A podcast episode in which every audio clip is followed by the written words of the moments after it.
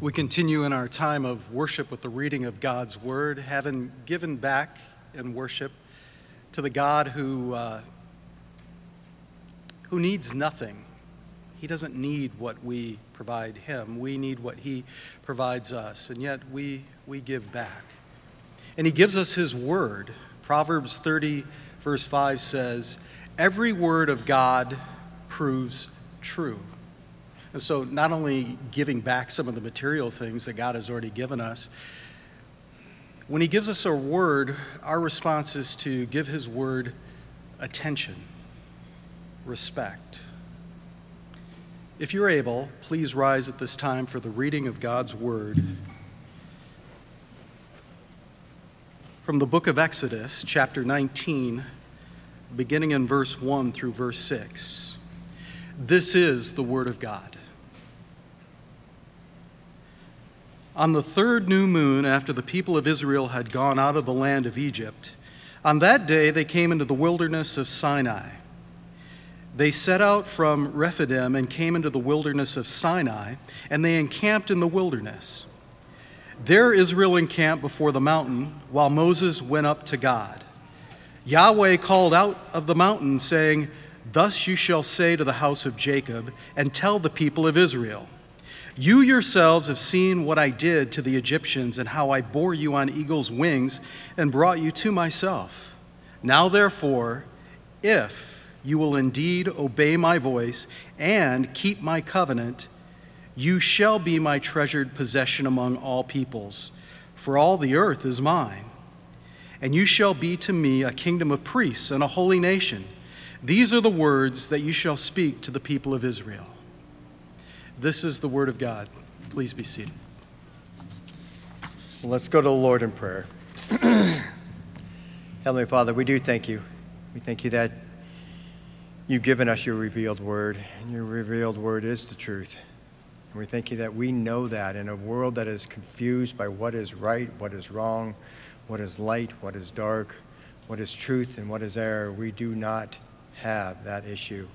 For we know that you are God and you have given us your truth.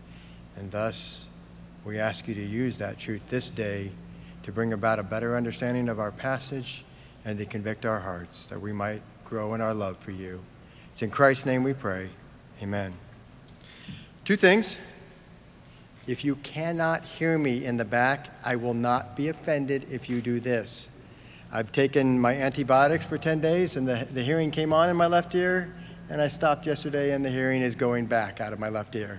So I don't have that depth. I can't tell how far I'm projecting. I asked my wife just a minute ago when I came back, I said, How do I sound? And she says, Talk louder. so I'll talk louder. So please don't be offended. Uh, I will not be offended, excuse me.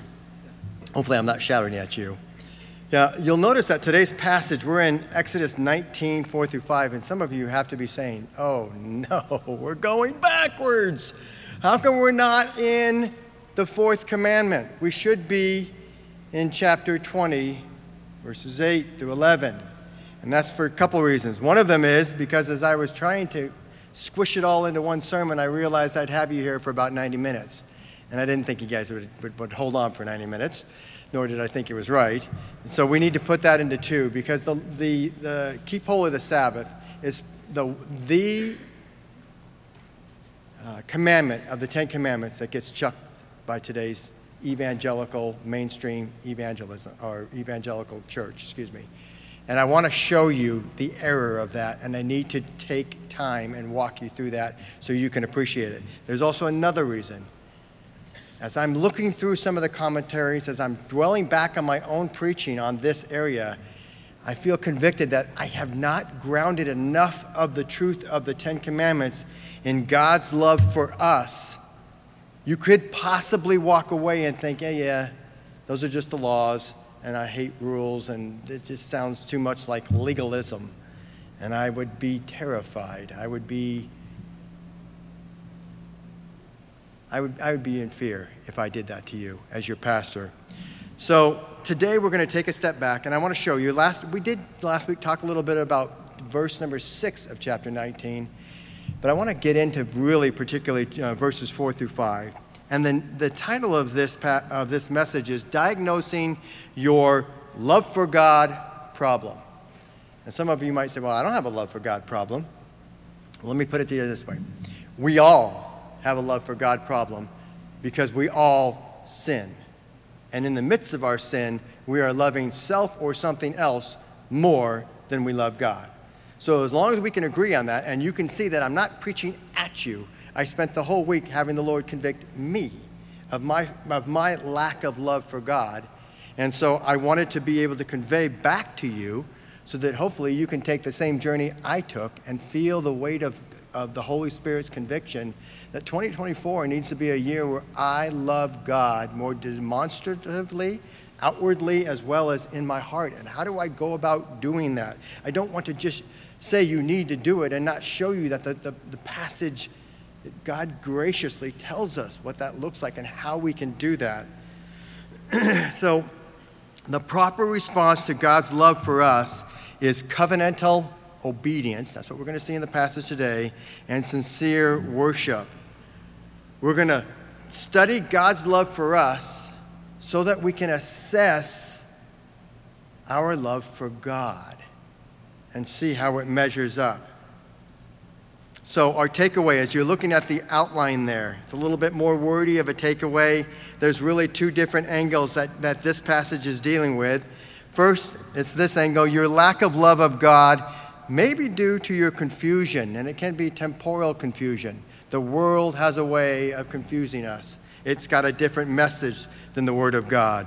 So, your lack of love of God may be due to your confusion about who He is and what He has done for you or, and this is the more serious of the two, you may have a wrong assumption about being a part of his covenant people. This is as much a desire to make sure we don't allow a distortion of our love to be acceptable as it is to realize that he gives us an idea of whether or not we're part of the covenant community. And if we're not, the most gracious thing I can do for you is to show you evidence that you can take back, look at, and say, is this what I demonstrate in my word, in my deed, in my thought life to my God? While, whether it's in, in the silence of, of who I am or it's interacting with other people, this is the time to make sure that we are the covenant people of God. And if we're not, Lord have mercy. Take care of it before you breathe your, your last breath. An eternity alienated from the God who loves you is a terrible place to be. So we'll take a look at point number one there. Yahweh is Almighty God who redeemed you for a divine relationship. I didn't choose Almighty God because it was a, a cool attribute to bring out. I, I use that because that's the attribute that this passage brings out. Let's take a look at Exodus 19 4. And, we'll, and we'll, we'll just walk through this. You've already heard Rob Roy read it, so I'm going to expound on it as we go through it. You look at it in your Bibles as I carry us through. You yourselves, in the Hebrew, the you is emphasized all the way through this. It's not the I of God, it's the you of you, his people, at least his professing people. That you say you are part of the co- covenant or the, part of the, the community of God. This is this this constant you, you, you is going on in this passage. You yourselves have seen the idea is that they had personally experienced Yahweh's salvation. He redeemed them out of Egypt. You have seen what I did to the Egyptians. In other words, I took this superpower and made them nothing. I took the gods, the false gods of the Egyptians, and showed they have no power to stop me. I made it so they were nothing in your eyes and you could see clearly. And if that wasn't enough, I took Pharaoh, the human leader, the one who was the representative of Satan, wearing the, the, the headpiece, the emblem on his headpiece of a snake, of the serpent, and I destroyed him and his whole army. You've seen my power, is what he's emphasizing here. And let's continue. And, he, and then he shifts, and this is a key shift. He moves from power to care. Look at this. And how I bore you on eagle's wings. This is the picture of the tender care he has of shouldering them on his wings in their flight out of slavery. And then it's going to continue. What does he do? Does he drop them in the middle of the wilderness and say, adios? try some more to be good and just leave them? No, no, no, no. He bores them on his wings, bears them on his wings. Why? What purpose? And brought you, again, emphasize, so they get it. Not any other nation. I could have chosen any nation. I chose you because you are the people who are the descendants of Abraham, who I covenanted with. I chose you to, to bring you to myself. So there's a goal in mind.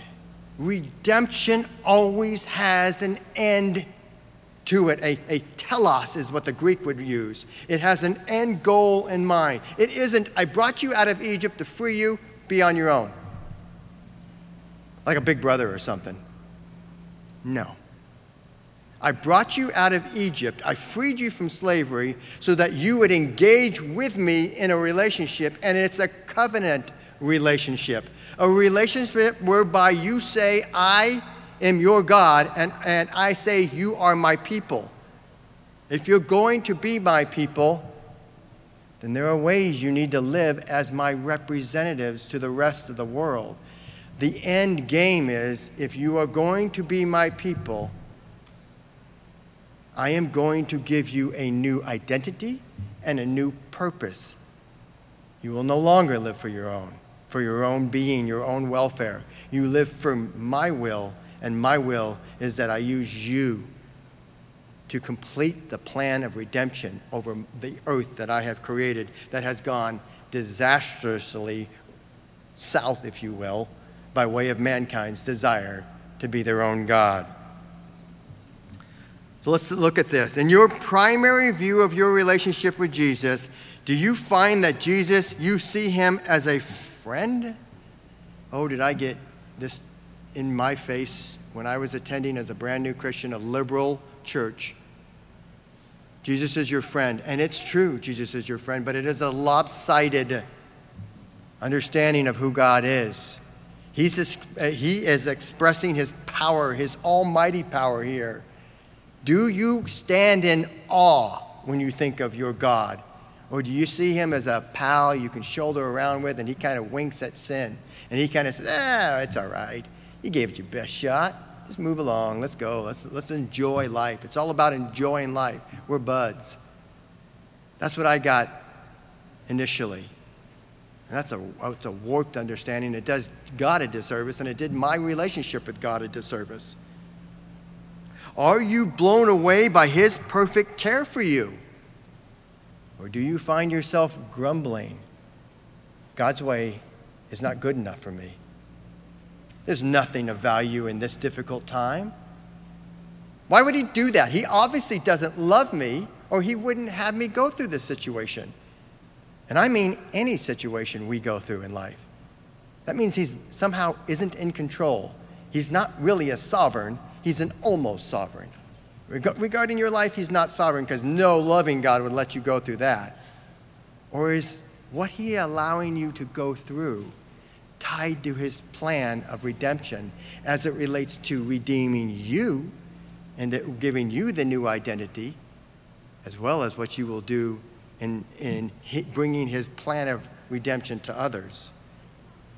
Let's look at point number two Yahweh Yahweh condescended. For those who are confused by that, that's a weird word. We don't use it very much, and when we do use it, it's almost sarcastic. Don't, make, don't condescend to me. Don't look down on me somehow, like you're above me. That's not the way we see it here in the sarcastic form. No, it says Yahweh condescended. In other words, he stoops down from heaven. The God of heaven comes to earth where man is and where the earth has been polluted by sin. Yahweh condescended to covenant with you to change your identity and give you a divine purpose. Let's look at this again. And as we see this, we, we look at now to Exodus 19 5 through 6. It says this Now, therefore, in verse 5, if you will indeed obey my voice and keep my covenant, we're going to look at what a covenant actually is, you shall be my treasured possession. You can, for those of you who take notes, this is a segula. S E G U L L A H, if you were to put it in the English. I'm going to say segula so many times. When you sit down next to me at the, the, the time of fellowship and we break bread, you're going to say, I got segula. Because I want you to know it's so unique of a term that we, we pass right over. I tell you, I miss this. I'm constantly studying as I'm working through the, and I found an author, I found a scholar who pointed this out, who knows the language better than some of the other scholars I was reading, and I was like blown away by how, what a beautiful term this is. And I want to share it with you so it ups your understanding and your love for God. He's not only the Almighty God who redeemed you for a divine relationship, He is the one that has committed by way of covenant to change your identity and your purpose. So he says this, and looking at verse 5 again after the word covenant You shall be my treasured possession, my segula, among the peoples, for all the earth is mine. And then your ESV says, And you shall be. We talked about this the other day. That's a, that's a one letter word that gets attached to another word in, in the Hebrew. And that one letter can be interpreted as and, but, when, but I don't think it's that at all. I think he's now identifying. He's saying, This thing called a treasured possession, this is how you'll be my treasured possession. So you could read it this way For all the earth is mine. Scratch or, uh, out the word and and put in, that is, you shall be to me a kingdom of priests and a holy nation. These are the words that you will, and he's talking to Moses. This is God talking to Moses. These are the words that you shall speak to the people of Israel. Well, let's first look at what a covenant is that this covenant that brings change doesn't bring change to God in essence in any way. God is incapable of change because change suggests imperfection at some point, needing a greater perfection. God can't change in essence because he is already perfect. So we agree with that. But there is some relational stuff going on here. So a covenant is this it's a formal, permanent agreement between two parties. It is different from a contract in that it is, it is permanent. So we're not dealing with today's understanding of a contract. A covenant changes the identity of both parties in relation to how they relate to each other and how they relate to the world. We're going to see this changes how God is relating to the world in His plan. Does it change God's essence? Absolutely not. His original plan was Adam and Eve. We're going to obey him, and he's going to, to send them out to the corner, four corners of the earth gradually as they bring the garden out to the four corners of the earth. Was there an oops? No. Plan B is not plan B because God oopsed, if I can make that into a verb.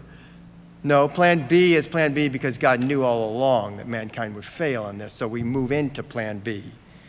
So we see here that a covenant is designed to change the identity of both parties in relationship to each other and in relationship to how they relate to the world.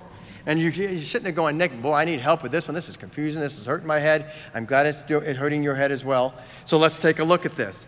You may not have realized how much the marriage covenant helps us understand God.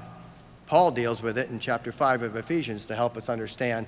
It is a, a, a, a way of an analogy of sorts to help us understand this amazing God. So, the marriage covenant. The marriage covenant is for life. No one makes a marriage covenant saying, at least Christians don't, saying, well, when things get hard, I'm out. Sorry, I'm in the, uh, uh, the, the time frame, the idea of recycling. I'm to go get something else. I'm done with this can. Throw it in the bin and let it get recycled. We don't do that. We think of the, the godly way of thinking of it, the way God intended marriage is forever. It is a lifelong covenant. Number two, although it is not designed to change everything about you, it is designed to change you. I don't know why this doesn't get communicated. I didn't know why I didn't get this communicated to me in my premarital counseling. America screams, you get married and you just make sure he loves me so much he doesn't change my identity. Wow, what a lousy husband he is. And you're going, what? We're individualists. He shouldn't change my identity. Well, according to Ephesians 5, he's supposed to be helping you be sanctified with the Word of God so that you're imaging more and more the, the image of God's Son, Jesus Christ. He's changing your identity relationally of what you convey to each other and what you convey to others. And the same is true because it's a partnership. The woman, the wife, the spouse does the same thing. She's partaking in this, in that she lovingly conveys also to the husband his shortcomings. It's a Matthew 18 principle and, and what it means to change and have that confronted. It's a beautiful picture. The oneness attribute of marriage is designed to change your relational identity with each other and with the world. Your relational identity is changed through the oneness of marriage. While you once were committed foremost to yourself, everyone, come on, we come into a relationship. It's not a bad thing. Our commitment is to us. We understand that. We want to be now, don't, don't hear this. I'm not saying that you don't have a commitment to God, but we're it. We're not covenanted with anyone else. Certainly, we show honor to God, but it's us until a covenant is established with our spouse. While you were once committed foremost to yourself, you now seek oneness, which is, men, listen carefully, it is a partnership in life. You co rule with your spouse. You do not play sovereign in the marriage and they bow to your, your decision making. That's not what is meant. It is a co ruling. It is a, the man leads, the woman comes alongside. She is bone of his bone, flesh of his flesh. He seeks her understanding, he seeks her wisdom, he seeks to be united in oneness with her. If that's not possible, and sometimes it's not, very, very, very rare, then the husband must lead the family knowing that he is accountable to God. So we continue. Not only is it a oneness, a partnership in life with the other person, but it's also demonstrated, or the manner in which you respond to the world is in oneness. Did, it took me forever to get this as a husband. I didn't have the mentor coming alongside me, the, the man discipling me, the Paul in my life that could say, first off, Nick, stop being trying to be king over your castle and thinking your wife is lesser than you. And second, uh, Nick, as it relates to this, you need to understand that God is working his mission out through both of you. Nick, when you say, and when someone comes up to you and says, Hey, can I meet with you here such and such a time? Guess what it took me forever to get figure out? My wife can attest to this. Maybe I should check with my wife first, see if I can actually do this together, because she's got the schedule book. This is demonstrating oneness to the world. I go to the world realizing and showing the world I am in oneness with my wife. I, com- I do things according to our partnership, our oneness in our relationship. Wonderful. Starting to get an idea of what a covenant looks like? Hopefully, you're starting to, to transition this into your covenant with God.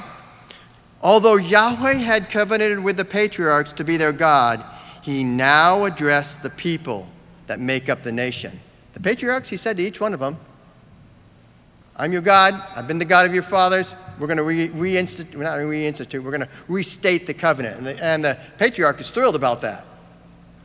The Almighty God wants to have a relationship with them family status to a status as a nation. And not just any nation, the nation that says that it's supposed to be the community of God, the covenant community of God.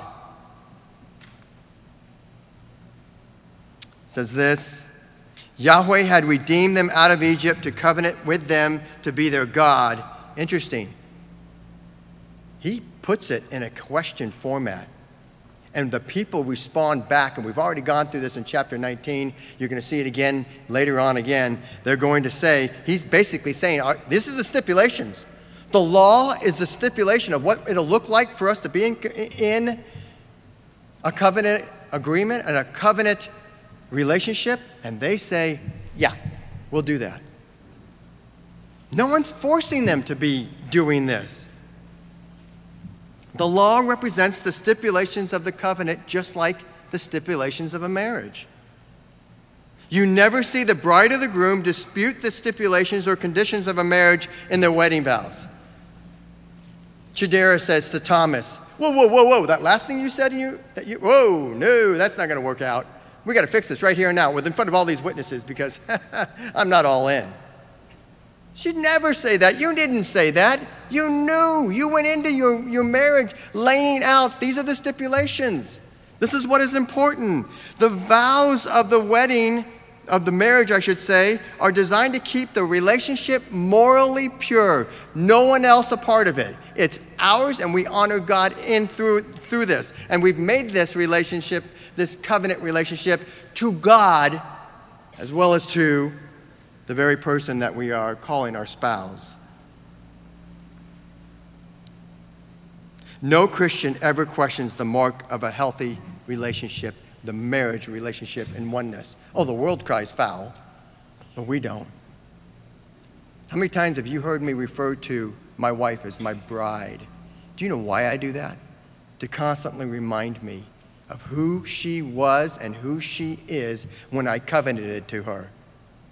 Because I can fall into a trap and let all that baggage be, that we have dealt with over the time kind of dull me all the things in the world that dull me. I want her to always be reminded in my mind that she's my bride, not because I, I, am something special, but it's a constant reminder by the words I use this is the woman that I stood before God and covenanted with. I don't ever want to forget that. I don't want to dishonor my God, and I do. And I don't want to dishonor my wife, and I do. But my God has given me forgiveness as a means to be right with Him and to be right with her. I want to be as quickly back in oneness with both. That's what I need to grasp as it relates to this. Our, God, our covenant with God should also have the same marks of oneness. It should be a relationship of moral purity in which we partner with God. God actually stooping down and, and engaging us and saying, You're going to be, if you choose, you're going to be the representative of me on earth to carry out my plan of salvation. That's stooping down. That's partnership. That's a covenant relationship. It should be a relationship of moral purity in which we partner with God to carry out His redemptive plan for us and for others. Praise be to God. I hope you're seeing the beauty of this. When it comes time where Satan is drawing you out and wants to you to sin, to pull away from God, be reminded this is the truth of who my God is. He loves me this much. He redeemed me for a relationship. He's changing my identity. I don't have to be that slave to sin practically because He saved me legally, if you will, by being the sacrifice for my sins, by living the perfect life. And He is also changing me as life continues on. So now let's look at this under not just the covenant, let's look at Israel's new identity that brings value and purpose. You have value, I'm going to attest to you, not because of how great you are. Isn't that interesting? I said that that way on purpose. We subtly believe that sometimes. We allow that truth. That's, the, that's a biggie that, that Satan likes to use. You are entitled to so much more, Nick. You need to just go out there and get everything a life you can get. You deserve it all. Feel like a, it's a Sprite commercial. Image is everything. Just go live life. No. Stop. Our identity is in Christ Jesus. Let's, let's, he's the one that gives us value in our identity. Let's listen to this. So let's define a treasured possession. I told you I would. I told you segula was a unique word. Let's look at this. Eight times it's used in the Bible with six refer, referring to the nation of Israel. Okay, we got it. Let's look at the other two then. The other two uses of it in the Bible. Uh, these are very concrete uses. First Chronicles 29 3, if you want to turn there, whether it's on, in your phone, on your iPad, or, or in your, in your Bible, you'll see it. And I hope that, that this will help you, it'll help bear it out this truth. 1 Chronicles 29 3 says, Moreover, in addition to all that I have provided for the holy house, this is King David making this declaration. This is what he, in, in addition to all that I have provided for the holy house, he's talking about by way of the coffers of the nation of Israel. Every nation has money at its access, uh, to, to access the, the prosperity and the moving and the advancing. This is the building of God. Who, they're in a, this is, I'll just leave it this way. This is the building of God's temple. And he says, I've used basically He's now he's going beyond just talking about the coffers of Israel. Moreover, in addition to all that I have provided for the house of the holy house, I have a treasure of my own. In other words, he has a segula. He has personal treasure. When, when the dignitaries would come into his presence, they would say, Here is this gift. Here is gold. Here is, here is uh, a precious item. Here is silver. Whatever it is, this is for you. And it would build up his own treasury. It is not the nation's treasury, it is his own personal treasury. And in particular, the king uses it for a specific, significant event that the king gets the, the uh, privilege of identifying what that is. But the treasury is always saved by the king for a very special thing. So we continue on. Moreover, in addition to all that I have provided for the holy house, I have a treasure of my own. I have a segula of my own, of gold and silver. And because of my devotion to the house of, of my God, I give it to the house of my God. David says, No, no, no. This isn't just going to be the nation taking care of this holy temple and building it. I'm putting in from my own treasury, my own personal, special treasury, my own personal treasure. And then in Ecclesiastes 2:8, we got Solomon going the other direction. Same, same idea of a treasury, he's not doing so well. Let's take a look at this. In Ecclesiastes 2:8, he's talking about the vanity side of things. I also gathered for myself silver and gold and the treasures of kings. Where did he get that from? Because he was the wisest king, and they came from all over the world to see his kingdom, and they would hear his wisdom, and they would bring gifts they wanted to be in a good relationship. The gifts were intended for his personal treasury. I'm sure some of them went by way of uh, the, uh, you know, agreements that were the governmental agreements that came to that. We'll do this for you, you know, the, the trade and commerce. But they bring typically personal gifts. I also gathered for myself silver and gold and the treasures of kings. The, the word there is segula. So we now know what he's talking about. For and, and provinces. I got singers, both men and women, and many concubines, the delight of the sons of man. And he goes on to say, and it meant nothing. Vanity of vanities. It was like vapor to me. I lost interest, and there was no value to it. But at least we get an idea of what a segula is. So now let's look at the, we've moved from the concrete, let's look at the metaphorical. It's, un, uh, it's not unique, it's, it's neat, I'll say it that way, to see that Segula in the metaphorical, we have found it in the archaeology, archaeological finds of the Hebrew culture. It's in the, uh, I, I, can always, I always stumble on this, Ugaritic, I always want to call it by a different name, Ugaritic and Akkadian cultures as well that predate the uh, Hebrew culture. And they have a different, they have a meaning for segula that is more metaphorical. It's not like the, the concrete treasure, it's actually a role that they play in society. So, a segula was a covenant partner trusted with a special responsibility to represent the sovereign. So the king would say, Mark, I want you to do this. You are my treasured, you are my treasured possession. You need to represent me and go and do this. And you go, oh, this is interesting.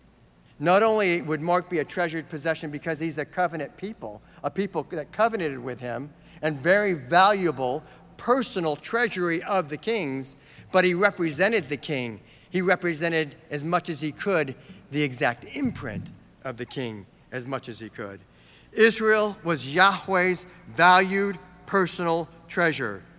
Yahweh's segula that he will use as he sees fit. And how does he see fit? He sees fit to say, Israel, when you make covenant with me and I make covenant with you, you are going to be my treasured possession, and I see fit that you will be used by me to bring the blessing to the nations. And then that's where we get into verse 6, where he says, What does that all look like? That's why I told you to put a slash through the and. It's not something separate. He's now explaining what that would be. And that would be a, a king of royal, a king, uh, excuse me, a nation of, uh, I keep saying kings, a nation of priests, a set, about, set apart or holy nation. That's what, how that segula role plays out. He's explaining it in chapter 6. And we talked about that last week, so I'm not going to go into it in greater detail. All mankind is made in the image of God. Only his covenant people are his treasured possession, his segula.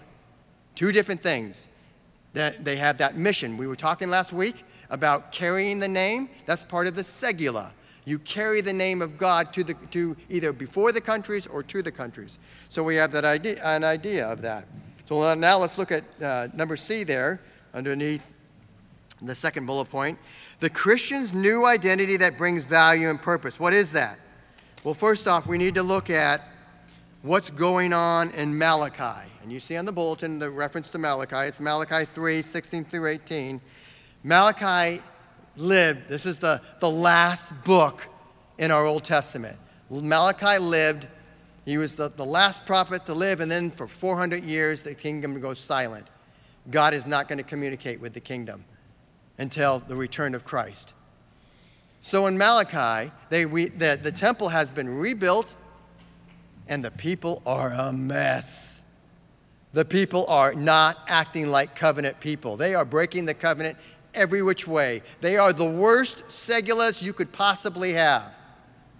They are not representing the sovereign the way they should.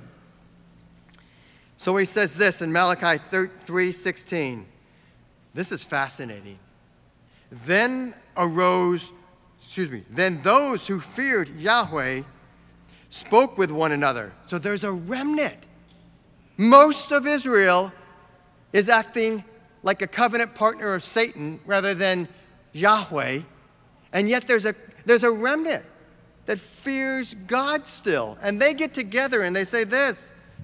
Then, then those who feared Yahweh spoke with one another. And Yahweh paid attention the idea is that he's pr- they're getting together to pray to Yahweh and heard them. And a book of remembrance was written before him of those who feared Yahweh and esteemed his name. In verse 17, they shall be mine, says Yahweh, this, this remnant that fear him. Those, excuse me, they shall be mine, says Yahweh of hosts, in the day, oh, not that day, not 460 BC, no, no, no. And someday later, someday when I reveal to you, when I return and come and speak to you again, someday in the opening of this New Testament, this new covenant, they shall be mine, says Yahweh of hosts, in, that, in the day when I make up uh, my treasured possession. It's really cool here. I guess I'm geeking out, and some of you may go, dude, you have lost your mind. You get excited about the weird things. I hope you don't see it that way. He didn't say, They shall be mine because they're my treasured possession. He didn't say it that way. He adds in two words. He says this They shall be mine, says Yahweh of hosts, in the day when I make up or I acquire, when I make selection. Oh, this is fascinating. My, uh, uh, when I make a selection of my treasured possession. So, what happened in, in, is happening in Malachi is Malachi, God is saying, look, look, look, look. The covenant people, you're not all segulas. There's some delineation here, and we're gonna, I'm going to continue to show you this delineation. But one day, I'm going to make, I'm going to acquire, by way of me, my selection, a segula that will, that will be a covenant people that will represent me well. They shall be mine, says Yahweh of hosts, in the day of, when I make up my treasured possession. And I will spare them as a man spares his own son. or his son who, he ser- who serves him. So we have another indicator. Not only do they fear him, they serve him. Then once more you shall see the distinction between, he's talking about the covenant community, the distinction between the righteous in the covenant community, that's ethnic Israel, and the wicked. It was actually ethnic Israel is acting like the wicked, but there's a remnant that are a delineating remnant. They are the righteous. And then he leaves one more. He says, And between one who serves God, one who serves Elohim, the mighty one, between one who serves God and one who, who does not serve him. So no longer will Israel be defined ethnically as the covenant community. They'll be defined, the Segula will be known by those who fear Yahweh, in other words, those who revere and trust Him, those who are righteous, those who follow His laws. We're in the Ten Commandments. You can look at the Ten Commandments and, and measure it to your own life and see what kind of fruit this tree is producing. Those who serve Him, do you do your will over His will? That's the difference of serving. So we have this, and guess what Peter does? I love Peter. You know why I love Peter? Because I say stupid things too. And Peter sticks his foot in his mouth quite regularly when Christ is uh, uh, uh, in and walking with him. And, and Jesus has to, to get a hold of him and say, Peter, Peter, Peter, Peter, just let your mind catch up with your mouth, would you? Well, Peter gets it right. God is invested in Peter. God is changing Peter. God is revealing his truth to Peter. After Jesus has gone on to heaven and the Holy Spirit indwells him, we have this from 1 Peter 2 9. And we're going to read 2 9 through 2 12. And I want you to see this. This is so cool because Peter, the one who is so bold and sticks his foot so often in his mouth, is now Peter who is so bold and getting it right and he's not going to back down. He's going to say something that the, when the Jews heard this, the Jews would take big time offense. Listen to this. In 1 Peter 2 9, he's speaking to the, the believers who have placed their trust in, in Yahweh, but in Jesus Christ. But you are a chosen race, a royal priesthood, a holy nation, a people for his own possession. Which word did he use? There's only one word in Hebrew that can say segula. So in Malachi, he had to say, make up. He had to add the understanding. He had to add words to say, not that you are the segula, I'm going to make you up as the segula. It's not focusing on who you are, it's focusing on the group I'm going to make you. I do the selecting, he says. In Greek, this is for geeks like me, in Greek, you can use one word that means segula acquired, or you can use a different word. It's a derivative, it's a different word though, different uh, root form. It means the acquired segula. What do you think Peter uses? Peter uses the exact same verbiage that took four words in the Hebrew, if you, or excuse me, in the English translation, only two in the Hebrew, that meant the acquired segula, and he uses the one Greek word that means acquired segula. What is he saying? He's saying what God was saying in Malachi before the, day, the, the end of, the, of that period, and then there would be no more speaking, is one day I'm going to, to select a group of people who are my faithful segula, who are my faithful treasured possession, who will have a new identity and who will have a new purpose, and that purpose is to f- fulfill my will in, in advancing my plan. And Peter picks up on that.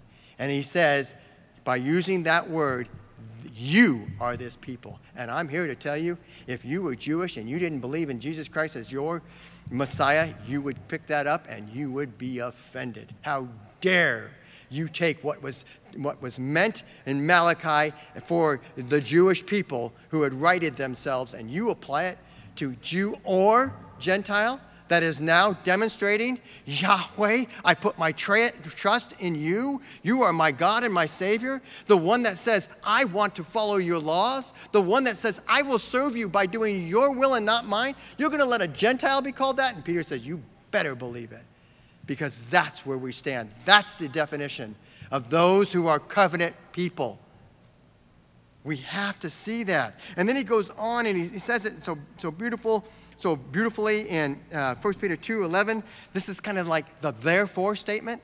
Look, I selected you as the covenant people. people Peter's saying, God selected you, so this is how you li- live. And so in, in 1 Peter 2 11 and 12, he says, Behold, I urge you as sojourners. Do you hear that language?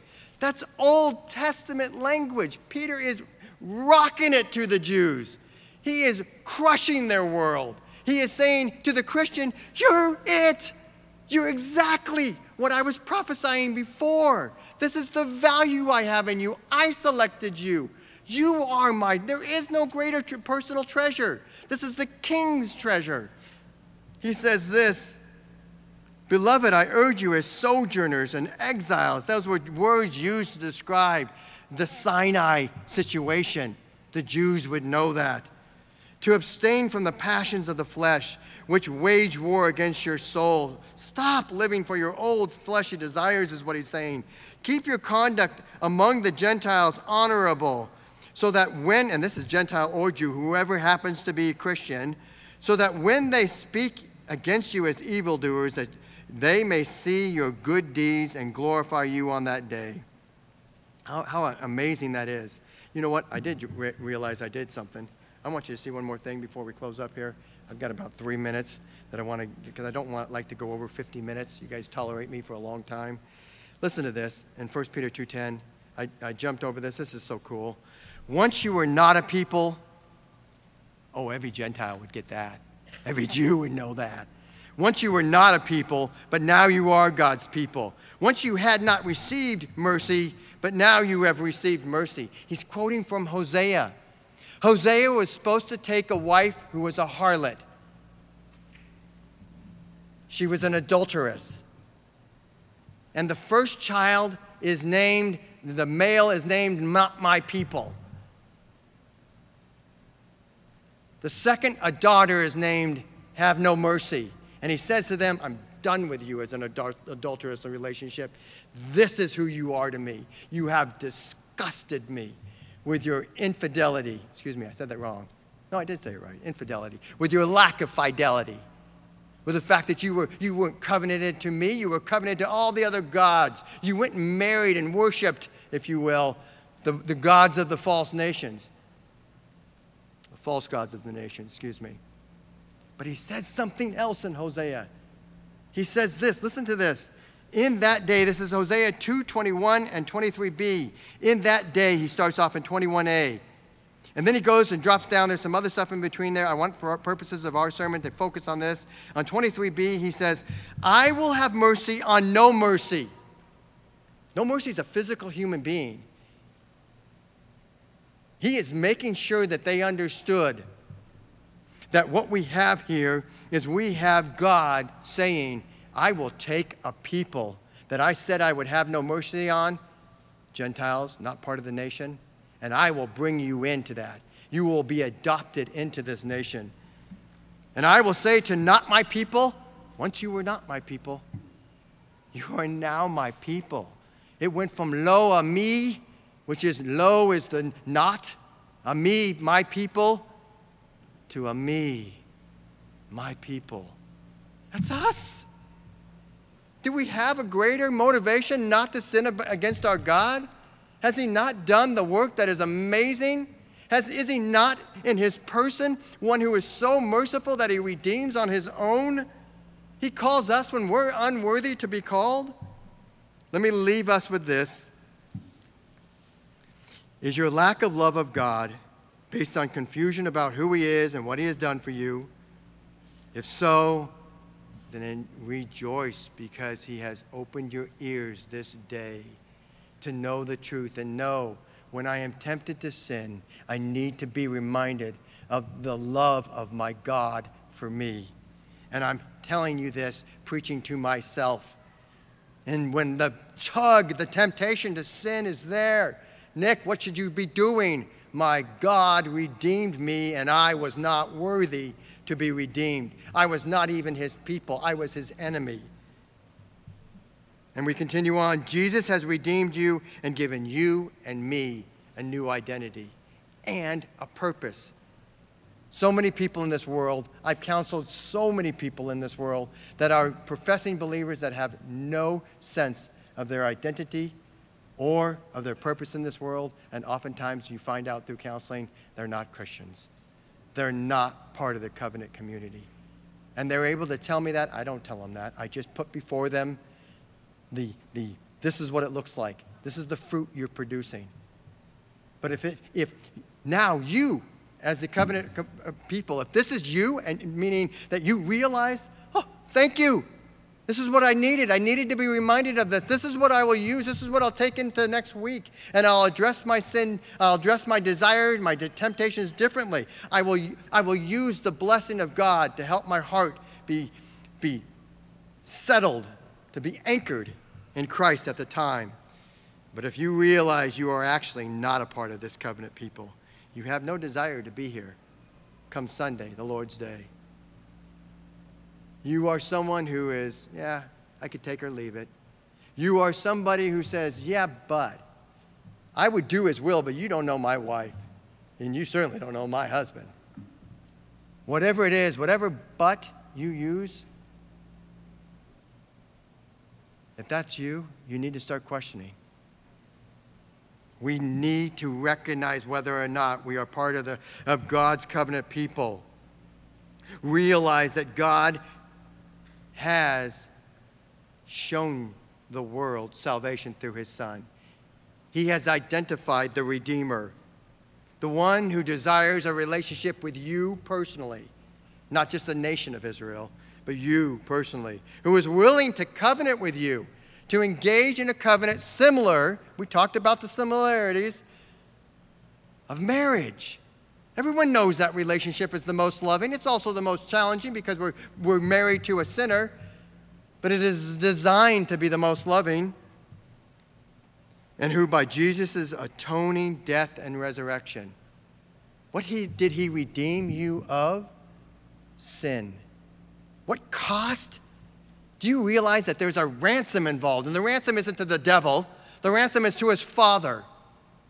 There was a ransom, there was a payment that had to be made. God, I will do what is necessary. Heavenly Father, I will do what is necessary to pay the ransom to bring these people out of sin, the payment for their penalty, separation eternally from God. And Jesus died for us. That's how much He loves us. He paid the full ransom, there's not a penny missing. Praise be to God. If this is you, if you have never realized that, if your actions make you realize that, you know what? Maybe I just heard this. I was raised a Christian, my quote, a Christian my whole life, and I'm not modeling this. I need to go to God in my prayer closet, metaphorically speaking, a private place, and repent and believe. Trust in who Jesus Christ is.